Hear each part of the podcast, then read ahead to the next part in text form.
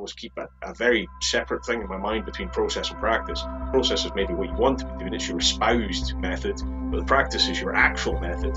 That's what people are doing on the shop floor. And uh, there, there's usually pretty good reasons as to why the practice exists because the process is maybe clunky or it's asking people to do things that they know there's no point in doing it or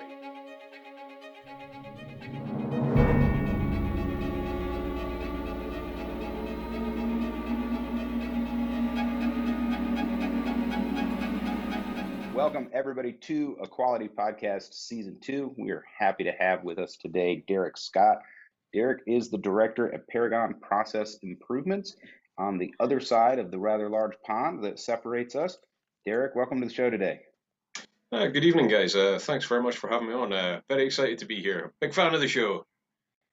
Awesome. Well, we're excited to have you on as well, not just because your uh, philosophy and what you bring to this space, you know, is in close alignment with our values, uh, but also because of the work you do at uh, Paragon, which is near and dear to our hearts. So why don't you tell our audience a little bit about yourself and about Paragon Process Improvements? Sure, thank you very much, John. Uh, well, my name is Derek Scott. Uh, I'm based in the northeast of Scotland. Uh, as you mentioned there, I'm the director for Paragon Process Improvements. Uh, it's uh, an independent consultancy that's been set up within the last six months. Uh, I've got 15 years worth of experience within the quality field, working in various different levels within many different sizes of organizations, usually within the oil and gas sector, as that's normally what the oil, uh, the northeast of Scotland is particularly focused on. Is certainly the energy sector, but oil and gas has been predominant here for for many many years. Um, so I've worked in different streams across that, from subsea construction through to integrity management, uh, and down to the sort of component manufacturer level. Always in quality roles, uh, generally everything from you know, information management right through to sort of departmental management uh, across a, an entire organization. So uh, a lot of experience across doing that and uh, multi-credentialed as a fellow of the Chartered Quality Institute, uh, certified quality engineer with the ASQ, uh, of which I'm a senior member. I'm a fellow of the Royal Statistical Society uh, and also a certified manager of quality and organizational excellence with the ASQ. Um, so just looking obviously with uh, Paragon process improvements now to start branching out into uh, the deep, dark, shark-infested waters of uh, consulting and uh, see where we go from here as, a, as an independent and uh, try that for a few years. And it's something I've always wanted to do. And uh, yeah, we've got a I've got a client that I'm working with in the renewables field at the moment, which is um, again a, a, bit of a different. it's a different ball game to oil and gas, to put it mildly, but it's it's certainly a very interesting field to be working in for sure. So, so before we dive into a hundred questions that brought up, tell me what you're wearing today. So, well, it's uh, as you know, it's Halloween, so uh, I'm uh, dressed in my Jedi robes. Uh, attempting to be dressed in my Jedi robes, which uh, unfortunately I'm a bit too fat for. Um, so this belt that I'm wearing around here, I have to breathe in real carefully because uh, if I if I don't, then uh, the whole thing pops off and everything just falls falls out. But it's absolutely roasting as well. So, aye, I, I, that belt, may the force be with it. I knew exactly what you were. So, um, other John Thacker, I don't know what's wrong with you, but obviously that's Obi Wan Kenobi. Um, so I'm just saying. I'm a Star Trek fan, so you Star Wars guys gonna have to clue me in. No, I'm, I'm going with uh, Darth Derek because uh, I've got a I've got a lightsaber on my uh, my windowsill here. There you go. But it's uh, Sith red, so I can't, go claiming the Obi Wan Kenobi uh, line, unfortunately. Darth Derek works for me. I remember when I was uh, five or six being asked what I wanted to be when I grew up, and I said Darth Vader. And uh, apparently, apparently I concerned some some parents at the time. Um, I really, really misunderstood that movie because I thought he was the coolest dude in the galaxy. Let me tell you what. Dresses yes, in all no. black, has his own spaceship. I mean, why wouldn't you want to be a Darth Vader? Absolutely, yeah. it's uh, goals to goals to aim for. yeah. So starting with a, a firm love for Star Wars, there, Derek. How did you fall in love with quality? It's uh, an interesting kind of story, really, to get back to the um, the, the, very beginning of it. Uh, I my original first career was uh, in the hospitality industry. I'm actually a, a trade chef, uh, and was for about seven years or so. Um, but that's it's a pretty brutal lifestyle, to be honest. Um, doing a lot of split shifts, very long hours, not exactly the most well remunerated job in in the galaxy. Um, and I'd been doing that for seven years and it really kind of had enough. And uh, I knew of a job that was coming up that would uh, allow for a relocation from where I was at that time staying uh, up to Aberdeen, uh, where I'm presently based. And uh, that job, I started off working in information management again at a fairly low level, low level, but it got me into the into the company I was wanting to work in, and uh, got me an introduction to working on EPC projects and working in a project environment. So I was exposed to a lot of different um, people and different uh, job roles and professions, if you will, at that particular point in time, not really knowing what I wanted to do. But I certainly found that I tended to work on projects with one particular individual um, who was in quality, and so I, you know, I always thought everything that she said always made loads of sense to me. I thought, oh wow, you know, I'm, I'm down with what she's saying here. This is this is interesting. Um, so she kind of became a bit of a mentor to me, and uh, I'm lucky enough to continue still working with her now. Um, and so she basically kind of gave me a, a few pointers and a few tips, and um, over a period of time, I kind of developed and grew into that department which she worked in, and um, started off as a, an associate quality uh, advisor within that particular company, which is a sort of graduate level position, which I was very lucky to get because I didn't actually have a degree. I was I'm not degree qualified, um, never have been. Uh, so that was, like I say, a, a, very good career boon for me to be able to get. Um, and it was one of these things that when I, I, joined and I met a lot of other people within the department, there was one guy I sat and had a coffee with, and he said, "Oh, it's uh, interesting you came along, and quality is just one of these things you fall into, isn't it? It's not really something you ever see at a career fair. So for the last four years, this is all I've wanted to do. It's it's just been something that uh, has, um, you know, it, it's it was a kind of epiphany style moment when I first started working within the field that this is the career for me. This is what I like doing. This is what I where I fit well. Um, just you know things that, that just make sense. Um, uh, and that's where, like I said, I just I maybe fell into it, but it's it's something that, that I love doing, and um, you know I, I, bore everybody. The, the mentor I was uh, speaking about previously, I mentioned I was going on holiday to her recently. So I bet you're taking a load of boring quality books with you. So I've got a stack of them that's this size that I'm taking away with me. So uh, you know, it's it, yeah, it's it's definitely it's a passion that's only grown over the years, and um, you know, and since then I've I've moved between a few different organizations and worked in different level roles from sort of uh, corporate advisor roles through to uh, departmental manager roles uh, through to being sort of the sole focal point, the only quality person within an organization. So uh, through all different sort of sizes of organizations from one that was 16,000 people strong down to one that was, you know, maybe 100, 120 people uh, strong. So um, different different sizes, different strokes, different folks. I think the smallest organization I've uh, done any work for is a, a skincare startup, which is a, a single individual uh, working on it, and um, that's definitely a different field to try and apply some of these uh, methodologies to. But they're all still very valid. I mean, you still need to have process and job specs. You still have to control uh, outcomes and process characteristics, and you can still uh, monitor and measure them. So uh, a lot of the uh, manufacturing principles are equally valid regardless of the size of the organization. So um, that's that's what I, I, I really love and I'm passionate about within quality is that it's almost like a universal set of constants which can be applied in uh, any set of circumstances. Uh, and you know, I had a, an old colleague of mine who once mentioned that uh, the ISO 9001 standard, for example, for quality management systems, uh, can be applied from everything from manufacturing and giant chemical plants down to chip shops, and it's it all applies. It all it all works the same thing. Just to clarify, when you say chip shops, you really mean French fries.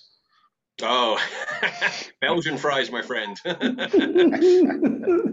I, now, I mean, you, I mean the Scottish big thick cut chips, Uh, the, the, the ones go. deep fried for an eternity before you. You, you will breathe very easy knowing that everyone we've ever asked about their background and quality, literally none of them were like, I was a five year old boy and I wanted to be a quality manager when I grew up. Almost everybody went through five industries and then fell into it. And then, like Cosmic Humor said, you know what? We're going to make you like the most boring shit in the world. and that's how we got here. That's the, Yeah, before you need it, before you know it, you're reading books on statistical process control. Mhm. Yeah, You- and uh, enjoying both, it. both of you are published authors uh, on the subject, are you not? We are both published authors. Yes, sir. Yeah, I, I noticed that uh, earlier on today when I was uh, on Amazon doing a, a wee bit of a dig around between uh, everyone's profiles on LinkedIn and whatnot. What a Oh, there we go. is uh, when you get on Amazon and you find my book on strongman training, that's what's going to throw you for a loop. Okay, that's that is definitely uh, pickling my brain, but good work. Yeah, guy guy used to be gigantic with 290 pounds, single percent body fat. I don't know about the Yeah. body fat, but uh, And he and he looked like like he was a different ethnicity. He did not look like, you know, standard Caucasian male. He's I don't know if it's a tan thing or it's because he's a know what to say. blend, but like he did not look like the same guy, like for real. I, I didn't know there was a standard. It was probably the big bushy Arab beard that I grew that uh, had that effect. Um, but yeah, I've been in strength athletics for some time. I still uh, hit the gym regularly, but uh, I couldn't be good at my job and good at strongman, and I had to pick one, so I picked the one that paid me. So Fair enough. Yeah, I can understand that. Uh, I was, I was, I used to be involved in politics uh, quite heavily o- over here, and uh, you know, basically, when you have career, family, and politics, it's pick two. You know, Yeah, you don't have time for, the, for three of those. So, family and the career came first. And you're in the Aberdeen area? Yeah, Aberdeen area. I have been based here uh, since 2006. Uh, grew up here originally, but uh, I've moved about since quite a bit since I was younger. So, uh, but I've been settled here for the last 15, 16 years. Uh, working up here, like I say, in the oil and gas industry for the last wee while. Um, and uh, now settled down here, family myself. So, wife, two kids, uh, two young girls, one, one of four, one of 18 months, and yeah, they, they definitely keep you on your feet. That's for sure. That's definitely a life sentence. Oh, absolutely. It's uh, well, uh, I, and and it's the sort of thing you get absolutely no respect from them whatsoever, and particularly when obviously you're in a when you're an independent consultant, you don't necessarily have like a lot of people that you can i- i- issue any sort of authoritative.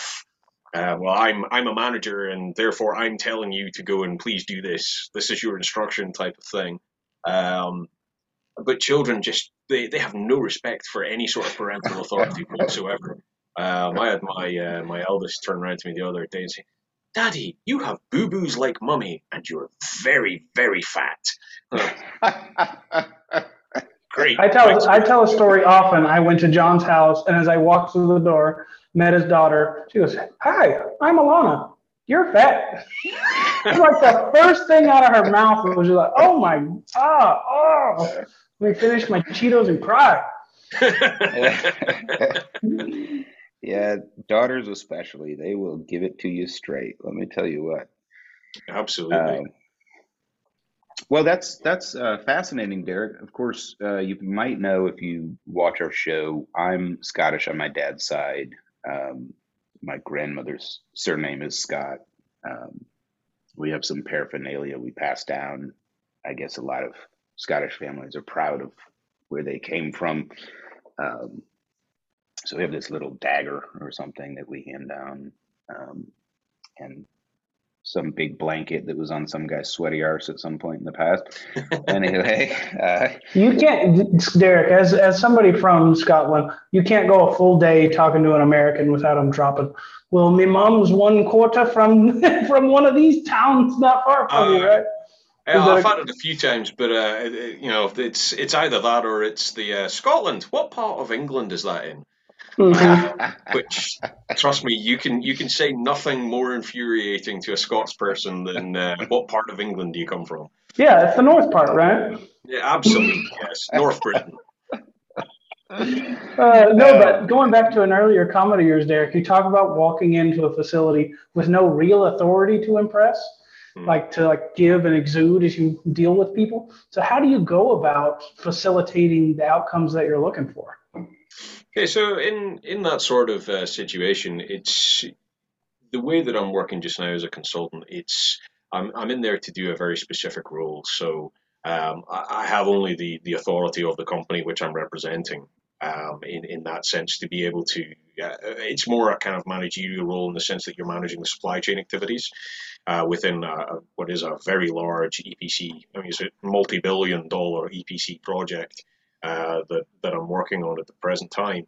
Um, so you have only that sort of sense of authority to be able to say, well, this project needs these activities by this time and this deliverable, and you must uh, comply with these sort of uh, contractual uh, requirements to be able to you know, make the customer happy at the end of the day. And, and you're sort of acting more as an intermediary there between the client who is, you know, my client is the same as their client. Ultimately, we're both suppliers to the same corporate body, corporate entity, as it were. So um, you can kind of play on that and try and be a little bit, I'm on your side, guys, as well. But um, it, it's it's certainly a very different type of um, environment to being a, a, managerial type of position where you have, like I say, innate authority, if you want to call it that, as part of the, the managerial role, where you're taking a look at, well, I'm responsible for organizational uh, outcomes and product outcomes,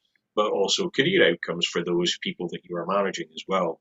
Um, so, you know, you're not necessarily in my position at this point in time you're dealing so much with uh, the people aspects of, of the quality so much as you are just simply dealing with contractual requirements, schedules, deliverables, and uh, attempting to make sure that uh, all these different components come together at the place that they need to come together at, at the time that they need to come together at, to, to make a, a fundamental greater whole happen.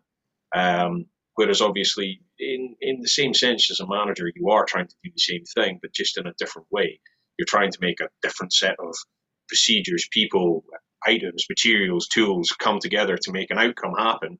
But it's just you're doing it with a different goal, end goal in mind, and in a different uh, in a different sphere.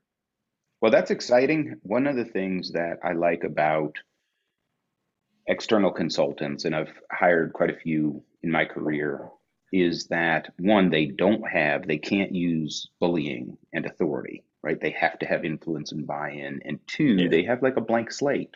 Um, you know, most of the times when I'm running a business and we have a problem, look, let's be honest, the people running the business created the problem. Right? We we know that. We're not dumb, you know. We we know it's our issue, but so it, how do we assume that we have the thinking, the experience to unscrew it up, right?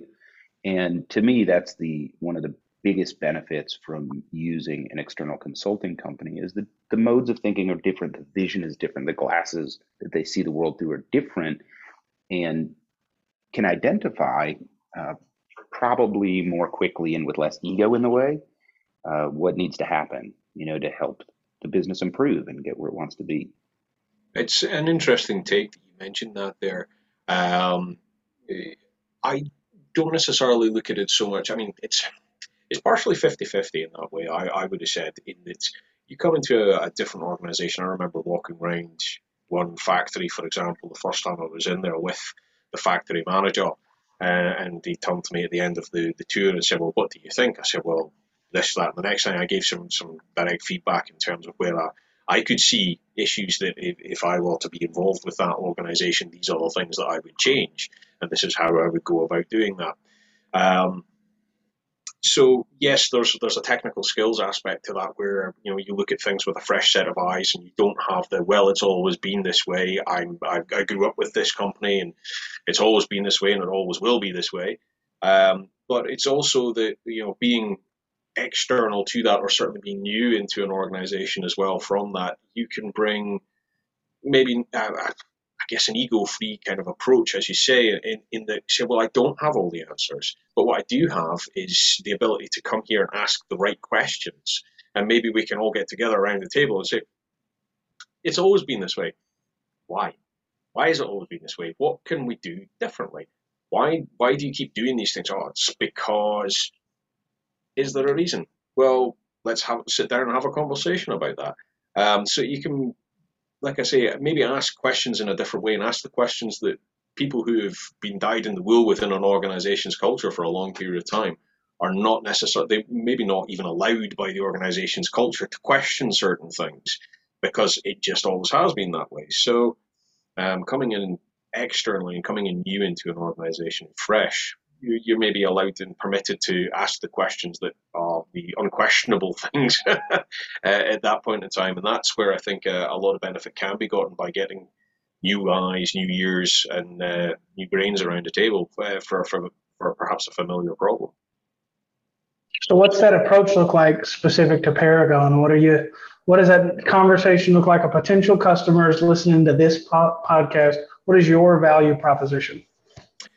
Uh, again, it's one that has to be set by the customer and by the customer's own specific problems. It's something that has to be scaled um, because it's each set problem. I mean, like I say, I think of myself really more than anything else as a problem solver. Um, I'm here to help people make things work in a particular way or maybe work better. And the way that doing that is that it's you have okay i've got a long list of laundry a, a laundry list of things that uh, tools that i can use in a particular way but they may not necessarily be the ones that you need to apply. Just because you can do something doesn't necessarily mean that you should. So for example you know um, one thing a conversation that i had uh, online recently was that um, you know, hypothesis testing, for example, it being it, it, it forms a fundamental core part of the Lean Six Sigma body of knowledge. And you know, any course that you do as a black belt, you're gonna have a whole load of one-tailed chi-square tests within this. You have to learn Mann-Whitney tests and uh, all these different statistical tests of significance. And you know, like I said, I've worked for 15 years within quality and worked in different levels with different organizations in different fields and all the rest of it. And I've actually used these things on like two occasions. Um, they're, they're, they're such a huge part of this body of knowledge, but then so often you, you tend to find that, particularly with smaller organizations as well, um, that you are not going to be using those sort of things. You don't necessarily have the data harvesting systems there to provide you with the volume of data that you actually need to be able to draw statistically sound conclusions for these type of tests.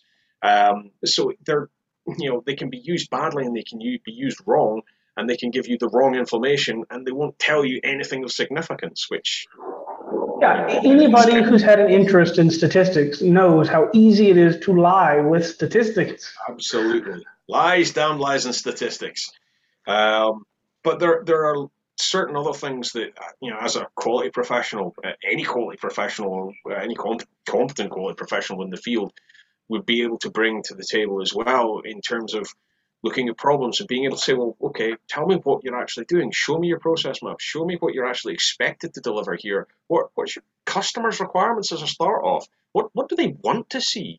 You know, and how are you mm-hmm. providing that as an organization? How are your processes providing that within the organization? Where are you gathering data? Where do you need to gather data? Um, who is doing this? Why are they doing this? You can ask all of these questions and you know this is where, like I say, I've used this far more often than, than anything else. Is taking what existing process maps an organization have, laying it out on the table, and, and saying, well, is this actually how you do it? And inevitably, you find that no, the, the, the process map lies. It's not reflective of practice. And this is the, the difference between, like, I, I always keep a, a, very separate thing in my mind between process and practice. Process is maybe what you want to be doing, it's your espoused method, but the practice is your actual method. That's what people are doing on the shop floor, and uh, there, there's usually pretty good reasons as to why the practice exists because the process is maybe clunky or it's asking people to do things that they know there's no point in doing it or it takes them too long to do it so it kills their cycle time for particular uh, turnarounds on, on products that they're doing um, so you know, you take take apart your process from your your as is process, put it into your to be process. You know, say, well, where do you want to be? Okay, we want to have this, this, and this. Okay, great, that's fine, but your current process doesn't reflect your practice. Let's make your process reflect your practice first, and then have a step by step. Well, where do we need to get to to get to where you want to be? Um, and you can dial that from just individual. I want to make a process have a particular outcome through to I want to have a department have a particular outcome through to I want to drive an organizational goal and an organizational um, objective to say to be the number one within your field within five year period. Okay, great.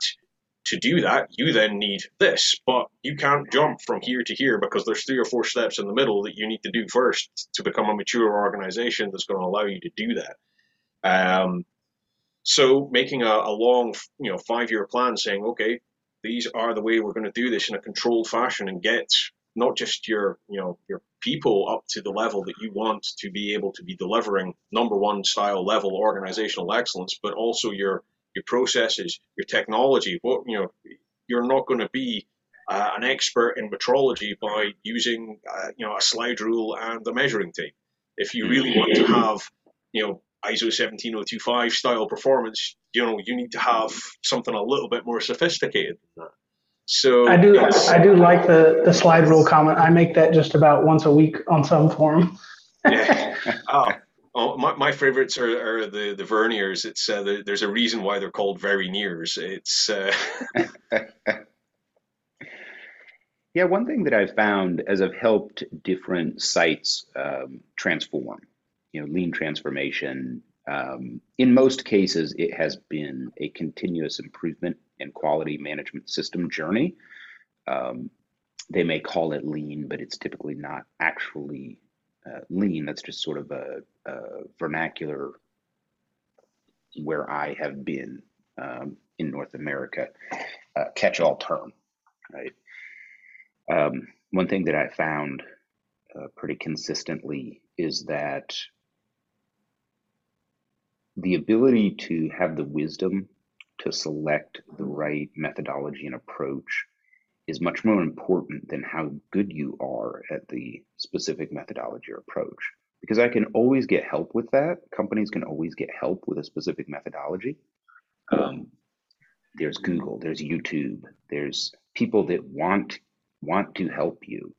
Um, maybe it's 5S or implementing a pull system in a manufacturing plant that has you know both a continuous manufacturing of fab parts as well as discrete manufacturing of finished goods right? Um, how do how does this pull from that side um, sort of a unique project i set up at one point. Um, knowing which tool and methodology and what should happen next is far more important than your skill in implementing because that you can find find help with but if you John, one thing I love as you're talking about that specific point in choosing the right tool, listen to how he said he never used DOE, but uses a process map all the time and is like his default. Absolutely. Jake and I joke about this all the time. Um, our first tool almost everywhere is a swim lane process map because we can put steps to the process and we can also put positions to the process. You know, it's almost a matrix it helps us narrow our focus uh, really quickly and know, hey, this is broken, right? We tell the story of the one process map. Not only did it have 50 steps, but there were two places where there was literally no connection from one step to the next, zero signal to do work. So the process really ended here, and this guy in a different silo just kind of had to guess uh, to do work, right? Um, but yeah, picking the picking the right tool, that wisdom, that is a deep skill. It's a learned skill, and I found it to be far more important than how good you are at uh, a particular tool because you can get help much more easily with how to execute something than what should I execute. It's there's there's two points that uh, you, you, mentioned there that I'd, I'd, like to pick up on. Um, then the, the first being in terms of uh, the the people side of it, and getting help with the the right tool. Um, both generally as a consultant and as a, as a manager, you're going to have other people that you're working around as well. And it's it's about being humble enough to know that you're not the expert in everything. You're not going to know everything. And even for you know uh, you know consultant or someone who's you know let's put in quote marks you know highly trained in these sort of things, it doesn't mean that you know know it all. You can't possibly know it all. It's uh, you know no human being is infallible. Um, and as a certainly as a manager, one of the primary things that you should be doing is surrounding yourself with the best people that you possibly can who have the best knowledge about their own particular areas. Uh, I was very lucky in my previous role to have worked with uh, a QC team lead who was uh, an outstanding expert in metrology, which was something I knew a reasonable amount about, but was I certainly wouldn't have said I was uh, a world leading expert in. But this guy was he was fantastic. He was really really good at it. Um, and uh, I, I, worked with him and you know mentored him as well through uh, through his chartership with the the Chartered Quality Institute. Tried to help develop his uh, love and passion for quality as well, and helped to do him that uh, to do that with him. Um, did that with the American Society uh, of Quality with his membership with them as well, and uh, ended up nominating him for an award cheekily without his knowledge uh, which he actually ended up winning and was rather confused when he got a phone call from uh, the, the, nominating agent at the American Society of Quality saying, "Oh, congratulations, you've uh, you've won award X Y Z." And, oh my goodness! So I phoned me. What's you're never going to believe this? I've just been awarded this award by the American. Oh no, I believe it because uh, I was the nominated so uh, he's actually going to be getting a presentation for that uh, next month, which I think certainly is as a manager and as a professional is certainly one of the proudest moments of my career is seeing someone I've helped to go on and, and get uh, some some professional recognition within the field as well. So um, that that's is the guitar coming off the wall there. I've got a that's one of my I've got a bass guitar up there, and I've got a, a large collection of guitars over in the corner of my room there as well. Um, Outstanding. So, so heavy metal guitar. Yeah, yeah, that's. Uh, I don't get to play it too much these days though, because uh, obviously the kids go down to bed at eight o'clock, and uh, you know thrash metal at uh, half past nine, ten o'clock at night. It's not something the wife's all that keen on, uh, nor nor the children. So. Uh, we traded music earlier in. The, we traded music earlier in the week, and he sent me smooth jazz and heavy metal. So I'm like, man, we can really vibe we are really like tooting the same horns, right? and now you're now you're speaking my language. So, what do you think of Michael Angelo Batio? Oh God. yeah, I've I've seen a couple of videos of him. You know, where he's got three different guitars and he's playing them with like two different hands like this, and it's I mean, technically very impressive. Um, but uh, in terms of, is it something that probably I'd want to stick on in my car and listen to uh, while driving to work? Oh, really? he was the most technically proficient electric guitarist to play for the shittiest 80s band ever. Which is what band was it he actually played for? Uh, Nitro, I think. Never even heard of them. No, because they were terrible. I mean, they were just terrible. It was the worst band ever. I don't know how he got stuck with them. I don't know anything about the band, but I know when the song rolls around on Guitar Hero, I just take the guitar off, set it down, go about my business. right. I give up. I'm not. Yeah. yeah I can't do that. Yeah, I, I, can, I can about cope with uh, some you know 1980s style metal with uh, uh, Metallica and Megadeth on the guitar. I can I can do there some of that, but it's when when it starts getting into that that sort of level. Uh, well, who was who was the guy from extreme. Nuno Bettencourt, he was he was another mm. guitar player. Who some of his solos just all over the place. You know, nah, I don't I don't have the patience to learn the guitar that well. and that fella from uh, Dragon Force, he's another uh, speed metal, I think they call it. Very, uh, Herman Li. yeah, um, Herman Li. So I don't know if you've ever seen those guys live. I went to see them live in Edinburgh in 2003, and you know, I mean, they're they're doing all this kind of crazy stuff on the guitar, but at the same time, they've got trampolines set up on either side of the stage, so they're like jumping off the side of the stage, bouncing off these trampolines, and jumping all over the stage while still doing all this. It's, yeah, on, on, game and Game Informer, a popular gaming magazine, rated that song "Through the Fire and Flames" on Rock Band as one of the hardest evil bosses of all time. it really is. like, do you have a trained spider that's helping you hit these buttons? yeah. Repeat that for the for the audience based on where we cut it. So I was I was ragging on John for being a Star Wars nut, basically, and then you said they're remaking Knights of the Old Republic. They are, yes. That was just announced um, just a couple of weeks back, three, three, four weeks back. They're they're doing a remake of the the Knights of the Old Republic. It's only coming out on PlayStation and Xbox because there's some exclusive deal with Microsoft or something. I don't know. I, I don't know the details of it, but um, yeah, they're they're going to be doing a remake of it. So that'll be uh, interesting to see.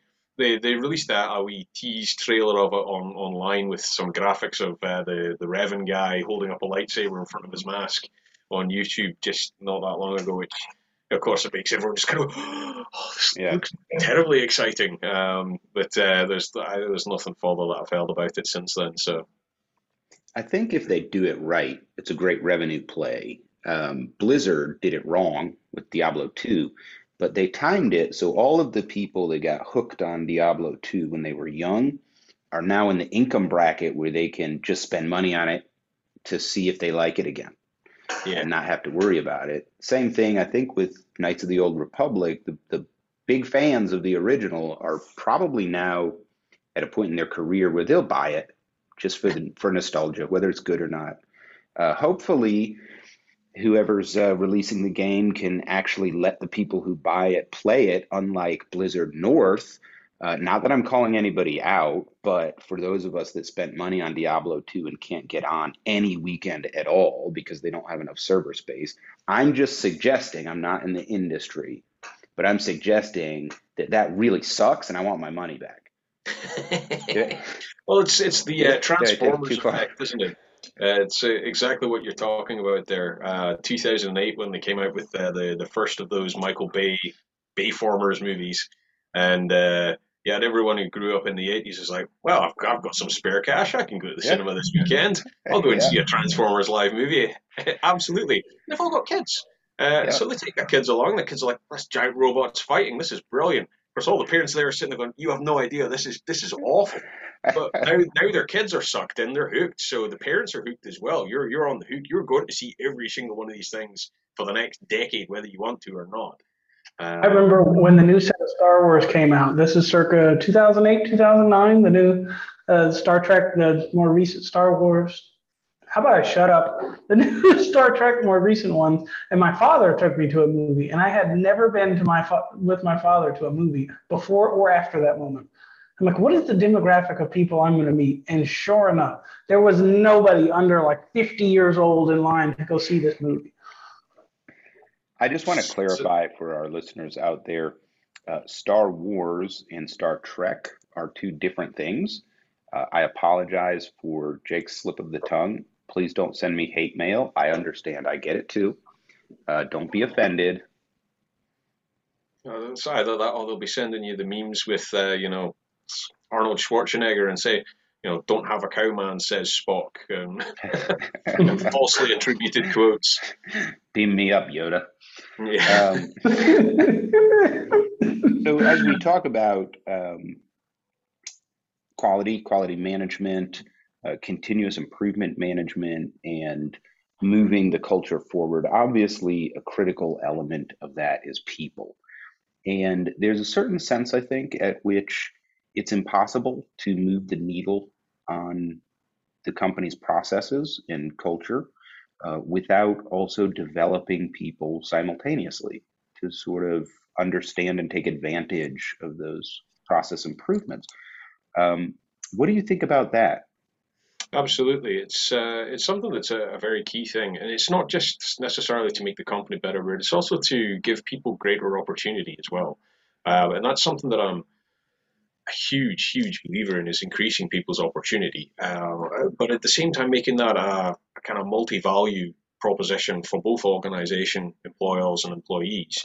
Um, one of the first things certainly I did as a, as a manager uh, is always to review the training matrix that you've got for your own department that you're looking at, as well as the wider training matrix, to see what kind of quality training is in place because you might have quality training that's directed solely at the quality department, which tells you straight away, red flashing light, this organization thinks that quality is only the responsibility of the quality department.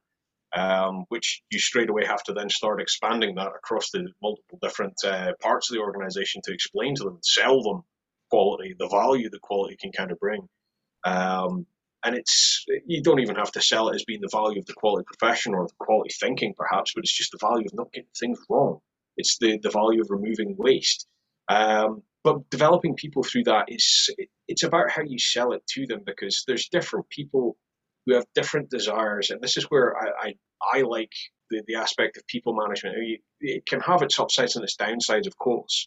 Um, but everybody has their own sort of sets of motivators, desires, and figuring those out is something that's you know really quite a joy to work with people for. Um, you get people that want to come in, and all they want to do is they want to come in, they want to do their job, and they want to go home at the end of the day. And you know, it doesn't matter how much you bang on about quality, how enthusiastic you are about it. They are never going to read Deming. It is just not going to happen. Um, you know, never mind anybody else. Um, and then you get the people who are at the extreme opposite end of that, who are like sponges and they'll soak up whatever you throw at them and say, okay, here's here's a library worth of books, and you know, look at this organization, go to this website, check this news website out, you know, go go see Quality Digest. You know, it's you know there, there's lots of different uh, fields that you can you can show them, and you just expand their horizons. Um, but most people are generally sort of in in between, so it's about figuring out how to sell to them what the value is in themselves for developing themselves. But the converse of that is, of course, as they develop themselves and their own knowledge, the skills and tools that they then learn helps them to, you know, bring that kind of mentality into the professional workplace. So by developing them, you are, in essence, going to develop the company anyway. The company is always going to benefit from that. You're always going to benefit from having a more highly skilled, more highly knowledgeable workforce, as well as at the end of the day, it's just, it's just you're talking about improving people's lives and the future of their lives. So you know you can sit down with someone who's you know maybe they've started as you know kind of an apprentice quality inspector within the, the company and say right okay well let's help you develop over your apprenticeship and develop you up to being a properly trained quality inspector. Let's do something like put you on a certification pathway with the ASQ.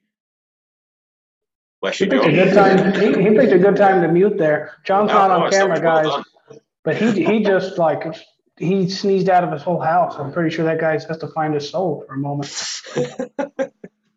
I apologize. I inhaled a gnat into my nose. And, Is that uh, the one that's been bothering you? The... It's the one that's been bothering me. So I feel like I got revenge in the worst possible way on him. That's what a, you a, get. A nose like that. I mean, it couldn't have been the first time you had to go through this. he couldn't avoid it. I went and had nose enlargement surgery just for this costume, just for just for Halloween. It's dedication for you.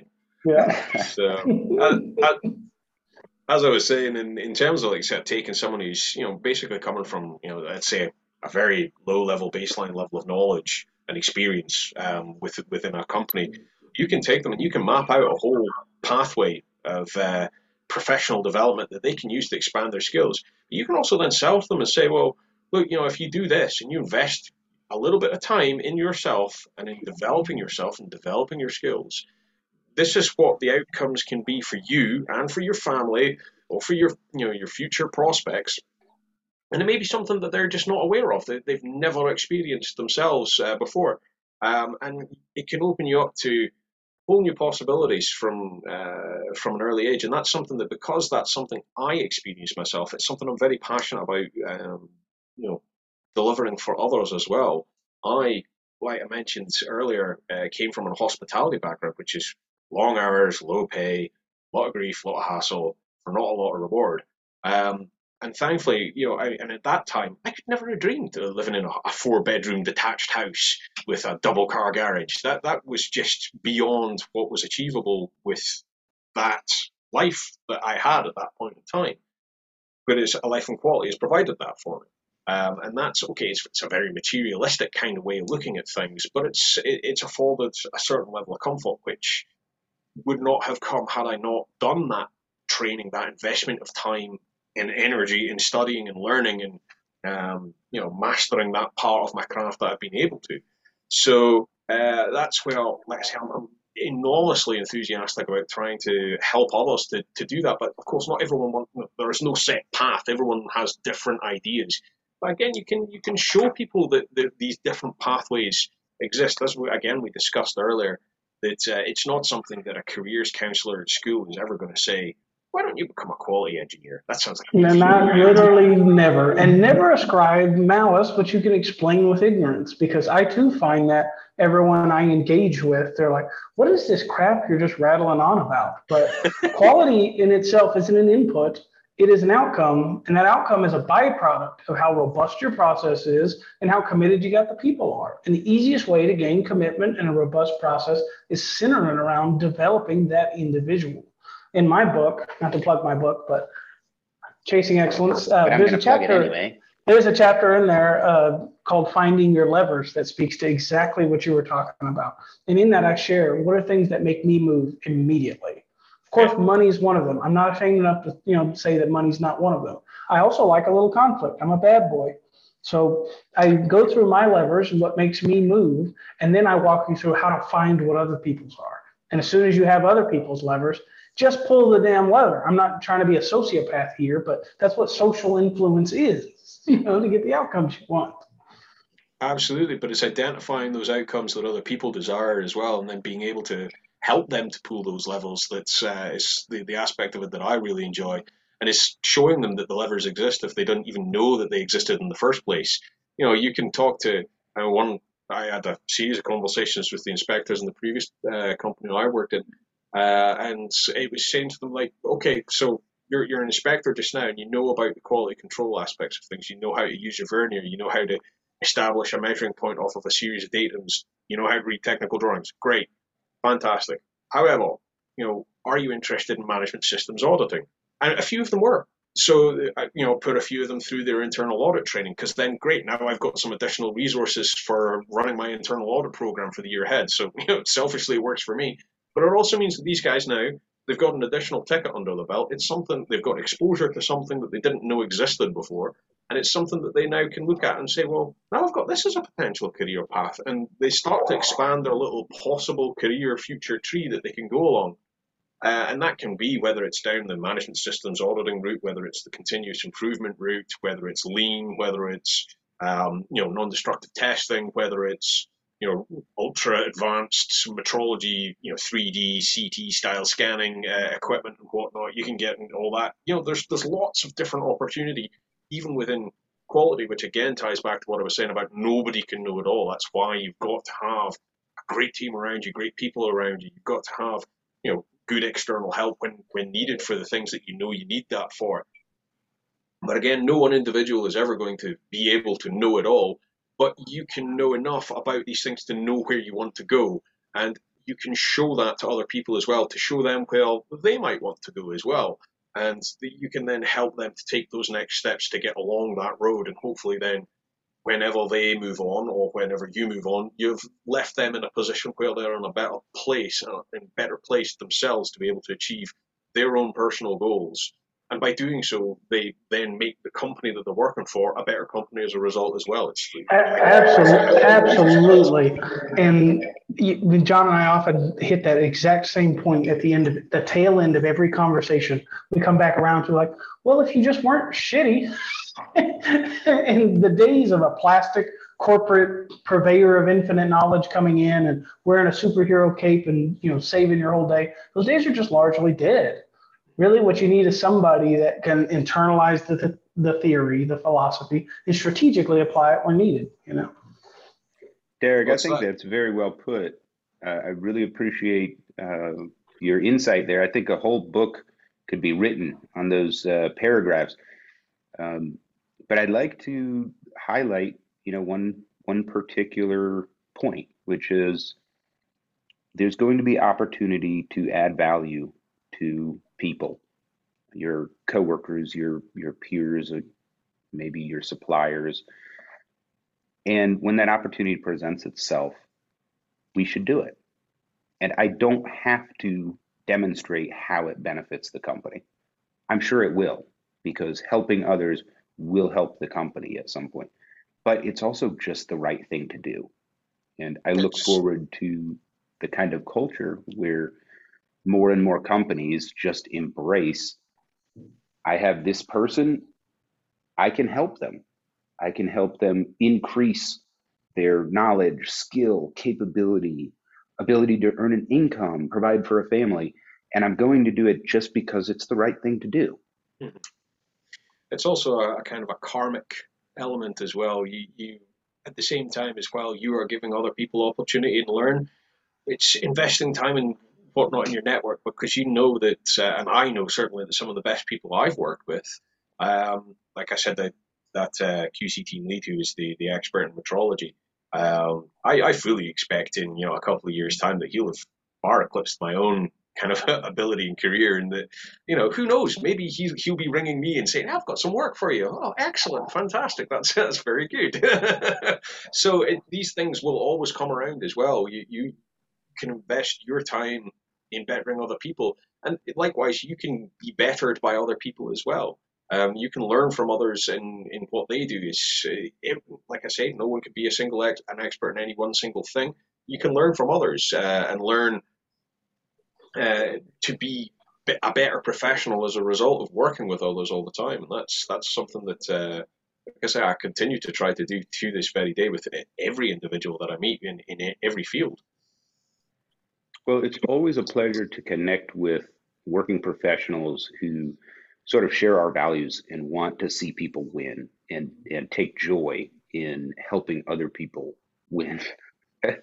Jake, I don't even think the audience will see that. The um, audience will definitely see it because I'm speaking. And wait, did they not see that in the Zoom? And that'll be so funny if they don't see it in the Zoom at all. John Thacky, Juan Kenobi. Well, I'm taking a screenshot so I can splice that. Um, but Derek, it was indeed a pleasure uh, talking with you today. We really appreciate you uh, coming on and sharing some wisdom and philosophy with us. Uh, of course, best of luck to you with Paragon Process Improvements. Um, how can folks get in touch with you? So the, the, probably the best way to get in touch with me would be through LinkedIn. Uh, I'm available on there. The company also has a LinkedIn page on there.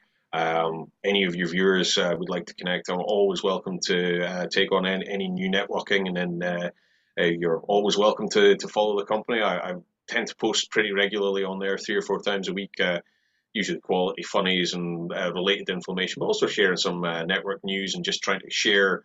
Um, you know, good quality resources from various different places around the internet. So hopefully, it can also kind of be a, a bit of a learning thing for folk to, to follow as well, because it's sharing some of the the resources that I know about. Um, it's not necessarily sharing my own knowledge, but sharing some of the things I know about, uh, I suppose, and uh, some of the places that I know about. So um, that's probably the best place to, to get a hold of me there. And uh, all my contact details are on there. So if there's obviously um, anyone wanting to discuss any future business, then uh, of course they can get a hold of me through, through that medium.